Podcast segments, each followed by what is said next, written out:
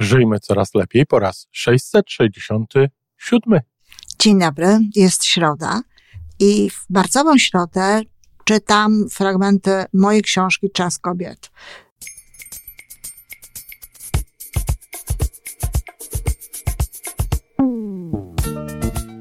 Witamy w kolejnym odcinku podcastu Żyjmy Coraz Lepiej, tworzonego przez Iwonę Majewską Opiełkę i Tomka Kniata. Podcastu z dobrymi intencjami i pozytywną energią, ale także z rzetelną wiedzą i olbrzymim doświadczeniem we wspieraniu rozwoju osobistego. Chodzi nam o to, aby ludziom żyło się coraz lepiej, aby byli coraz bardziej spełnieni, radośni i szczęśliwi. A że sposobów na spełnione życie jest tyle, ile nas, więc każdy musi znaleźć ten swój. A teraz już zapraszam do wysłuchania kolejnego odcinka. Wiem, że ta książka zmieniła życie wielu kobietom. Pojawiła się w Polsce w czasie, kiedy nie było jeszcze tak wielu innych książek na ten temat i w ogóle mówiło się zdecydowanie mniej. Moja przyjaźń i taka prawdziwa, i taka w cudzysłowie, bo tylko wirtualna, poprzez to, że znamy się z książek właśnie i z wykładów, no zaczęła się od, bardzo często właśnie od tej książki. I niestety nie ma jej w wersji mm, papierowej. Może wydawnictwo zdecydowałoby się ją wydać, gdyby prosiło się o tę książkę. Natomiast jest wersja audio i serdecznie zapraszam do tejże wersji. Zobaczcie, w wersji audio też brzmi to zupełnie dobrze. Rozdział drugi. I Bóg stworzył kobietę. Po czym Pan Bóg z żebra, które wyjął z mężczyzny, zbudował niewiastę. Księga Rodzaju 2, 22. Czy wiecie, dlaczego Bóg stworzył najpierw mężczyznę, a potem kobietę? Pyta Bobby Siegel w czasie rozśmierzającej części seminarium na temat roli duszy w procesach zdrowia i choroby prowadzonego wspólnie z mężem. To proste. Potrzebował najpierw szkicura brudno, odpowiada wesoło i koedukacyjna widownia śmieje się głośno. Czy zauważyliście, że kiedy Pan stworzył kobietę, nie stworzył potem nic więcej? Po prostu wreszcie zrobił coś, co było doskonałe. Żartuje w czasie swojego wykładu w Toronto Marianna Williamson, emisariuszka współczesnej wizji zachodniej duchowości. Przypomina to trochę dowcipy feministek. W istocie jednak oddaje prawdę stworzenia. Nie, nie, nie będę tu pisać o wyższości kobiecej części ludzkości nad męską. Nie ma czegoś takiego. Jedno jest pewne, że wraz z nastaniem kobiety stworzenie świata stało się kompletne albo wystarczająco zróżnicowane. Mity i rzeczywistość. Święte pisma oraz filozofowie w różnej formie i z rozmaitym nastawieniem podchodzą do tego problemu. Dla mnie najgłębszy sens tworzenia kobiety trafnie ujmuje popularna amerykańska piosenka lat 60. Bóg wziął 50 kilo gliny i wtedy rzekł: No dobra, dzisiaj poprawię wreszcie ten świat, bo już wiem, co w nim nie gra. I zakasał wielkie rękawy, wchodząc w nowe tworzenia akt i dał światu kobietę, a z nią miłość przyszła wraz. Moje tłumaczenie. Może niekoniecznie zręczne, ale oddaje sens, a z nią miłość przyszła wraz. Kobieta przyszła na świat, by wypełnić go miłością, swoją i do siebie. Piosenka wywodzi się z kręgu kultury chrześcijańskiej i jest zatem nieprzypadkowo zbieżna z przekazem biblijnym. Wszak nasza tradycja głosi, że Adamowi smutno było samemu w raju, a w Genezis, czyli Księdze Rodzaju, można wyczytać, iż żadne zwierzę nie mogło być dla niego właściwym towarzystwem i pomocą. Z żebra Adama zrobił mu zatem Bóg towarzyszkę, która była kością z jego kości i ciałem z jego ciała. Była jednak inna. Choć Pismo Święte nic o tej inności nie wspomina. Nasz Bóg stworzył zatem kobietę dla Adama, powodowany uczuciem troski o jego dobre samopoczucie. Zupełnie inne powody przypisują swoim bogom, z którymi żyli, jakby w większej poufałości starożytni Grecy. Platon w uczcie w usta jednego z biesiadników Arystofanesa wkłada opowieść o powstaniu płci. Otóż jego zdaniem najpierw człowiek był krągłą całością, mającą naokoło plecy i piersi, cztery ręce i cztery nogi, dwie zaś twarze bardzo do siebie podobne i patrzące w przeciwną stronę z powierzchni jednej głowy. Czworo uszu, dwie wstydliwe okolice, tak to jest ujęte w uczcie, i odpowiednio dużo wszystkich innych narządów. Strasznie to były silne istoty i okropnie wolnomyślne. To cytat. Zeus i inni bogowie zaczęli się tych istot obawiać i zastanawiać się, jak je unieszkodliwić, a nie zniszczyć całkowicie. I wtedy Zeus wpadł na następujący pomysł. Zdaje mi się, że mam sposób na to. Ludzie zostaną przy życiu, a przestaną broić, skoro tylko będą słabsi. Ja ich teraz poprzecinam, każdego na dwie połowy, zaraz się ich osłabi. Po takim rozcięciu naturalnych całości tęsknić zaczęło każde za swoją drugą połową. Ostatnie zdanie to już narodzenie ziemskiej miłości kobiety i mężczyzny. Miłości, która dziwnym czarem na nich pada. Dziwnie jedno drugiemu zaczyna być miłe, bliskie, kochane, tak, że nawet na krótki czas nie chcą się rozdzielić od siebie. Choć z innego powodu, z troski o własną skórę, bogowie greccy również stworzyli kobietę i mężczyznę. W tradycji helejskiej wyraźnie jest jednak powiedziane, że kiedy dwoje ludzi złączonych było w jedną całość, tworzyli istotę niezwykle silną, silniejszą niż zajęte szukaniem siebie połówki. Bardzo możliwe, że Adam przed stworzeniem Ewy był równie silną istotą. Możliwe, że to, co dziś czytamy w Piśmie Świętym, jest symbolicznym przekazem wiadomości, iż całość rozdzieliła się na dwie części. Wyjaśniałoby to także, dlaczego Adam stworzony na obraz i podobieństwo Boga, czyli doskonały, okazał się jednak słaby i nieposłuszny woli swojego Stwórcy. W końcu, gdy zabrano mu żebro, stał się niekompletny, słabszy, może już nie tak doskonały. Żebro jest symbolem materii, a co z psychiką? Ewa zabrała także część tego, co pierwotnie tylko on posiadał. Utrzymując się dalej w konwencji feministycznych żartów, można by powiedzieć, wzięła to, co lepsze. Legendy o dwóch połówkach istnieją również w kulturze wschodu. Stamtąd z Księgi Mądrości i Ching, powszechnie znanej jako Księga Przemian, wywodzi się zmiany dziś powszechnie także w kręgu kultury przemian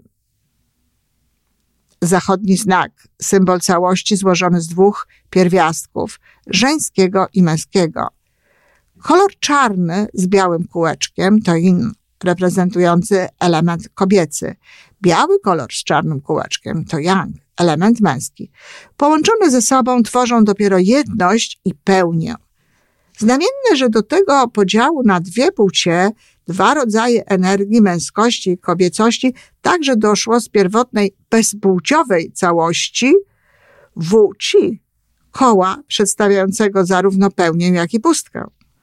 Najpierw była całość, potem podzieliła się na dwie części o różnych znakach energii, a dopiero połączenie tych dwóch części powoduje znowu powrót do całości. Zmienia się jakby rodzaj tej całości. Nie jest już ona równo wymieszaną substancją zawierającą oba pierwiastki, to całość, w której są one silnie wyodrębnione, choć zgodne i uzupełniające się. Wróćmy do naszych prarodziców. Czyż z nimi nie mogło być podobnie? Obdarowany przez Boga Adam miał w sobie tę wymieszaną, bezpłciową substancję, jaką ma Bóg. Po stworzeniu Ewy sytuacja się zmieniła były zróżnicowane energie. Całość podzieliła się na dwie części, ale nic ich jeszcze nie łączyło. Adam i Ewa nawet nie wiedzieli, że nie są tacy sami. Połączył ich dopiero grzech, nieposłuszeństwo. Jak interpretuje to tradycja chrześcijańska, czy chęć doświadczenia swojej siły darowanej przez Boga, jak powiedzieliby inni interpretatorzy, narodziny świadomości, kim są i kim być mogą. Zjedzenie jabłka zakazanego owocu spowodowało także, że zrozumieli, iż są inni, spostrzegli swoją nagość i zawstydzili się do tego stopnia, że zakryli swoje przyrodzenie figowymi liśćmi. Wypędzenie z raju dopełniło resztę. Adam i Ewa zostali sami. Muszą zatem się złączyć, by przetrwać i wrócić do Boga. Nasze rozważania na temat stworzenia płci byłyby niekompletne, gdybyśmy nie przytoczyli tutaj interpretacji biologicznej wielkiego etologa Konrada Lorenza. Uważa on, że biblijny opis powstania człowieka jest symbolicznym wyrazem teorii ewolucji, momentem, w którym nastąpiło zróżnicowanie komórek na męskie i żeńskie.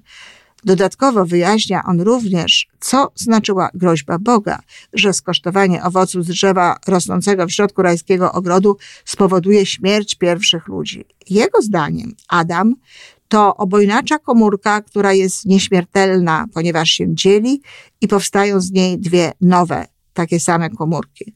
W wypadku komórek o różnej płci dochodzi do ich połączenia i stworzenia wartości nowych i innych, potomstwa. W takim znaczeniu komórka umiera, ponieważ nie powiela się już w takiej samej formie. A czy nie można również rozumieć tej opowieści jako mitu o zróżnicowanym mózgu i sposobie myślenia kobiety i mężczyzny?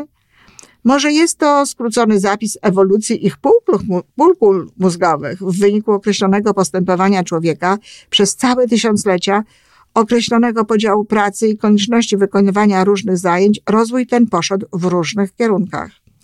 Czy tylko przypadkiem chiński znak jedności przypomina widziany z góry mózg człowieka, który ma przecież także dwie półkule? Ostatnio coraz częściej mówi się o tym, że półkule te pełnią nieco inne funkcje, przy czym prawa półkula wydaje się bardziej rozwinięta u kobiety, lewa u mężczyzny. Kobiety mają też podobno lepsze połączenie pomiędzy obiema półkulami. Dzisiejszy świat nie wymaga już tak sztywnego podziału obowiązków i nie ma już potrzeby, by ta specjalizacja posuwała się dalej. Wprost przeciwna. Ważne jest, by każda z płci rozwinęła w jednakowym stopniu cały mózg, by na równi nauczyła się korzystać z obu półkul. Ludzie rozumieją przekazy religii i tradycji w sposób, w jaki pozwala im na to intelekt wiedzą o otaczającym ich świecie tyle, ile pozwala na to wiedza. Ta wiedza determinowała również sposób przekazywania odwiecznej mądrości świata, jaką niewątpliwie zawierają wszystkie święte księgi. Ci, którzy je pisali, byli niewątpliwie przekaźnikami ponadczasowej mądrości, lecz jednocześnie ludźmi żyjącymi w określonych realiach i mającymi określoną świadomość to nadawało pismom taką, a nie inną formę. Dla mnie Biblia zawiera przesłanie moralne, filozoficzne, psychologiczne. Wyjaśnia nie to, co się stało konkretnie w danym momencie, ale dlaczego i co dla nas z tego wynika. Nie zawsze tak myślałam.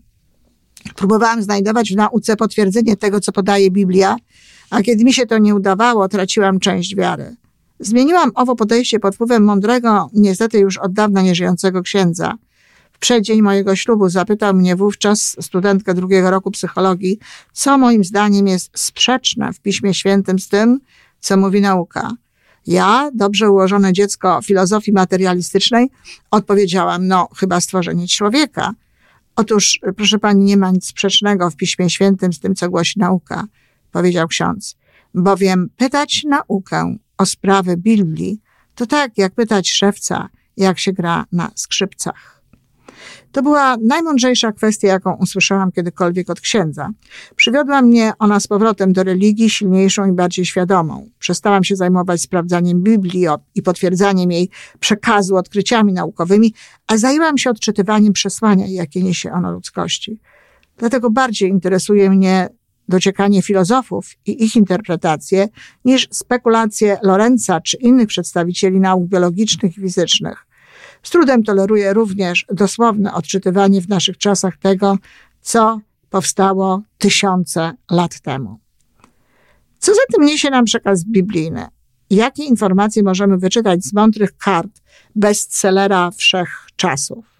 Na pewno to, że kobieta została stworzona jako druga, czyli nawet przez pięć minut nie była na świecie sama.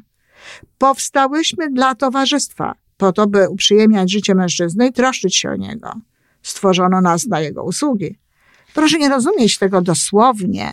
Nie chodzi o tutaj o aspekt fizyczny, czynnościowy, aczkolwiek to normalne, że żyjąc razem poza rajem trzeba było w jakiś sposób podzielić się pracą, ale psychiczne.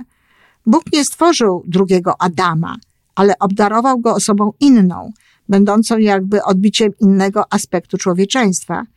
Wynikają z tego proste implikacje. Kształt naszej osobowości, psychiki, predyspozycje do jednych zachowań i trudności w innych. Trzeba sobie z tego zdawać sprawę. Na tym bowiem polega nasza odmienność od mężczyzn, spowodowana innym doświadczeniem jeszcze w raju. Dziewięć akapitów dzieli w Biblii powstanie kobiety od chwili zjedzenia jabłka z drzewa wiadomości dobrego i złego. Kobieta bardzo szybko zatęskniła do wiedzy, zapragnęła zgłębić mądrość dla niej niedostępną. To kobieta była inicjatorką tego aktu nieposłuszeństwa, lecz jednocześnie aktu ciekawości, dążenia do czegoś więcej, poznawania. Dla nas jest to informacja dotycząca nie tyle odpowiedzialności za grzech, na czym przede wszystkim koncentrowano się w naszej tradycji, ile pędu kobiety ku nowemu, ciekawości świata i potrzeby zgłębiania wiedzy. W zasadzie przed ludźmi nie mogło być innej drogi. Stworzeni na obraz i podobieństwo Boga byli jego dziećmi. Według Platona dwie cechy charakteryzują bogów: nieśmiertelność i tworzenie. Człowiek był nieśmiertelny i był twórczy. Tylko wszystko już zostało stworzone. On sam stanowił ostatnie dzieło stworzenia, dlatego szukał innej drogi dla realizacji swoich twórczych potrzeb. Znalazł reprodukcję, wychowywanie dzieci, budowanie swojej rzeczywistości, stracił nieśmiertelność. Nieśmiertelnością zapłacił za możliwość zostania twórcą. Trzeba było do tego wielkiej odwagi. Ewa ją miała. Córki Ewy mają ją również. Biblijna opowieść o nieposłuszeństwie człowieka wobec jego stwórcy jest chrześcijańską odmianą mitu o Prometeuszu, który ofiarował ludziom ogień wbrew woli bogów. Grecy uważają, iż nie był to tylko zwykły ogień, który pozwolił rozwinąć cywilizację, ale także ogień duchowy. Ten doprowadził do rozwoju filozofii, nauki, sztuki i kultury. Wspaniałe jest, że w wypadku Biblii osoba, która ów ogień wykrada, to kobieta. Zadziwiające zaś, że o ile Prometeusz swoim czynem zyskał sobie wdzięczność ludzi i rolę symbolu odwagi i pozytywnego zachowania, o tyle Ewa nie.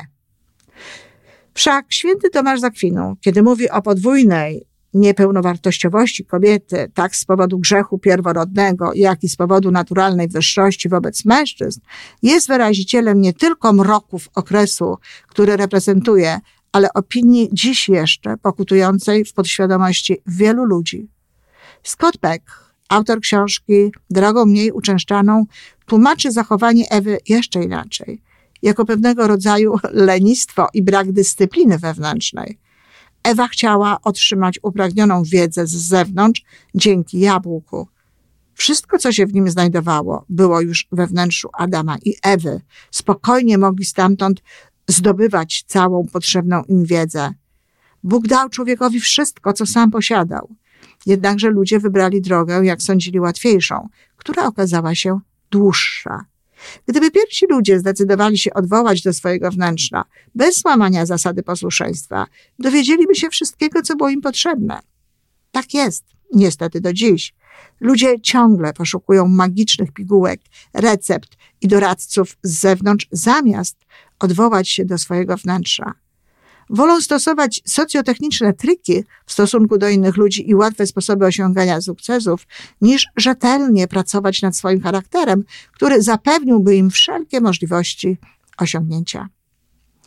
Kolejna informacja, jaką przekazuje nam Biblia, to właśnie istnienie w człowieku owego szczególnego lenistwa, które z jednej strony doprowadza do twórczości, wynalazczości i ciągłego ułatwiania życia, z drugiej niepotrzebnie wydłuża drogę do prawdziwego poznania. Cała potrzebna nam wiedza zawsze była i jest w nas. I to stanowi zachętę dla potomkiń Ewy. Odwoływanie się do wiedzy, sumienia i intuicji. Tyle na dziś. W następną środę przeczytam kolejny rozdział, aczkolwiek nie kolejny w książce, ale kolejny wybrany przeze mnie. Dziękuję i wdzięczna będę bardzo za recenzje, za komentarze, za informacje związane z książką Czas Kobiet. I to wszystko na dzisiaj. Podcast Żyjmy Coraz Lepiej jest stworzony w Toronto przez Iwonę Majewską-Opiełkę i Tomka Kniata. Sześć razy w tygodniu przygotowujemy dla Was nowy, ciekawy odcinek. Jeżeli lubisz nas słuchać, to prosimy o reakcję. Polub nas, skomentuj, tak jakbyśmy sobie po prostu rozmawiali. Zapraszamy do darmowej subskrypcji. Jesteśmy dostępni na każdej platformie, gdzie można słuchać podcastów. Wystarczy nas tam poszukać. A po więcej informacji zapraszamy na stronę www.majewska-opiełka przez l.pl. Jesteśmy też na Facebooku i na Instagramie. Jeżeli uważasz, że nasze podcasty pomagają Ci w Twojej drodze do jeszcze lepszego życia, to proszę, przedstaw nas swoim przyjaciołom. Do usłyszenia.